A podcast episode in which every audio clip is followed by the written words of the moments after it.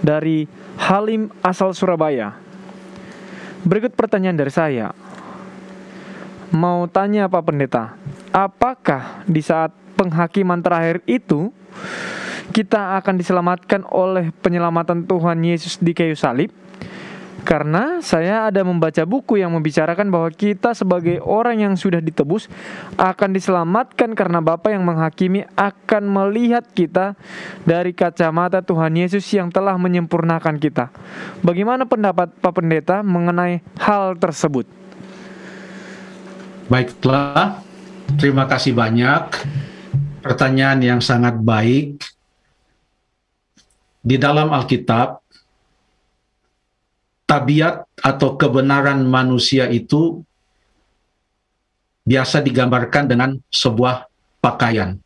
Contohnya, kalau kita baca dalam Yesaya pasal yang ke enam puluh empat, saya sambil buka Alkitab saya. Yesaya enam puluh empat ayat yang ke enam mengatakan, demikianlah kami sekalian seperti seorang najis dan segala kesalehan kami seperti kain kotor. Ya.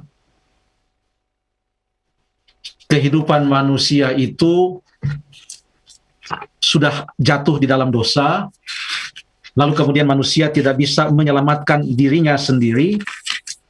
Manusia itu uh, tidak bisa membersihkan uh, dirinya sendiri. Itulah keadaan manusia, tidak bisa membenarkan dirinya sendiri. Harus ada yang membenarkan kita. Dan di dalam Alkitab, pembenaran itu hanya dilakukan oleh Yesus Kristus, di mana kalau kita percaya kepadanya, maka kita akan selamat karena jasa-jasanya, bukan karena jasa-jasa kita. Ada ayat Alkitab yang mengatakan dalam Ibrani pasal empat ayat yang ke lima belas, Yesus Kristus imam besar kita telah dicobai sama seperti kita, namun ia tidak berbuat dosa. Kalau ia berdiri di hadapan Bapa, ia berdiri sebagai suatu pribadi yang benar, yang tidak ada dosanya. Kematiannya di atas kayu salib, darahnya yang tertumpah, memberikan kepada kita jalan agar supaya kalau kita percaya kepadanya, kalau kita percaya kepadanya, maka waktu Tuhan Allah melihat kita, yang dia lihat adalah kebenaran Kristus itu yang membungkus kita, bukan kebenaran kita, karena kita adalah orang-orang berdosa. Jadi betul-betul satu-satunya pengantara menurut Alkitab, ajaran Alkitab, agar supaya kita bisa sampai kepada Bapa, bisa mendapatkan keselamatan adalah melalui Tuhan Yesus Kristus. Yohanes empat belas ayat yang ke enam, akulah jalan dan kebenaran dan hidup, tidak seorang pun dapat sampai kepada Bapa melalui aku.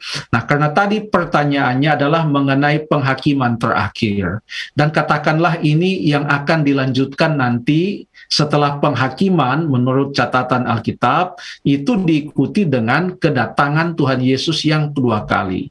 Di dalam kitab Wahyu, kitab yang menggambarkan peristiwa-peristiwa di zaman akhir, termasuk menggambarkan kedatangan Tuhan Yesus yang kedua kali, ada beberapa kali menyebutkan tentang bagaimana orang itu bisa selamat. Kita baca beberapa ayat. Yang pertama, coba kita baca di dalam Wahyu pasal yang ketujuh. Wahyu pasal yang ketujuh. Kita mau baca di dalam ayat yang ke tiga belas dan empat belas. Yohanes yang kekasih mendapatkan penglihatan, melihat orang-orang yang berjubah putih berdiri di hadapan takhta anak domba di dalam sorga. Lalu kemudian dalam penglihatan itu, ayat yang ke tiga belas, seorang dari tua-tua itu berkata kepadaku, kepada Yohanes yang kekasih, siapakah mereka yang memakai jubah putih itu dan dari manakah mereka datang? Ayat empat belas, Maka kataku kepadanya, Tuanku, Tuan mengetahuinya. Lalu ia berkata kepadaku, mereka ini adalah orang-orang yang keluar dari kesusahan yang besar, dan mereka telah mencuci jubah mereka dan membuatnya putih di dalam darah anak domba. Jadi apa yang kita lihat di sini adalah bahwa yang membuat mereka itu selamat adalah karena mereka mencuci jubah mereka di dalam darah anak domba. Ini menggambarkan mereka percaya kepada Tuhan Yesus Kristus yang sudah mati di atas kayu salib, dan oleh kematiannya itu memberikan jalan selamat jika mereka percaya kepadanya. Bahkan di dalam Wahyu pasal yang ke dua belas ayat yang ke sebelas mengatakan orang-orang yang menang yang akan masuk ke dalam kerajaan sorga itu dikatakan mereka mengalahkan dia, mengalahkan setan oleh darah anak domba. Jadi jubah kebenaran Kristus itulah yang membungkus mereka. Tapi itu tidak akan terjadi, kebenaran Kristus itu tidak akan dikenakan kepada kita kalau kita tidak percaya kepadanya. Ayat yang sering kita bahas dan kita sebutkan dalam acara tajam, Yohanes tiga ayat enam belas, supaya barang siapa yang percaya kepadanya tidak binasa. Jadi kalau kita mau menyelamatkan diri kita sendiri tidak bisa, karena tidak ada satu orang pun yang benar. Yeremia tiga belas ayat dua puluh tiga mengatakan, dapatkah orang Etiopia menggantikan kulitnya? Masakan kamu bisa berbuat baik, hai orang-orang yang selalu berbuat jahat. Itu keadaan manusia. Jadi satu-satunya jalan adalah percaya kepada Yesus supaya kita dibenarkan, dan setelah kita dibenarkan maka setiap hari kita perlu berjalan bersama-sama dengan Yesus. Itulah yang diajarkan oleh Alkitab. Terima kasih.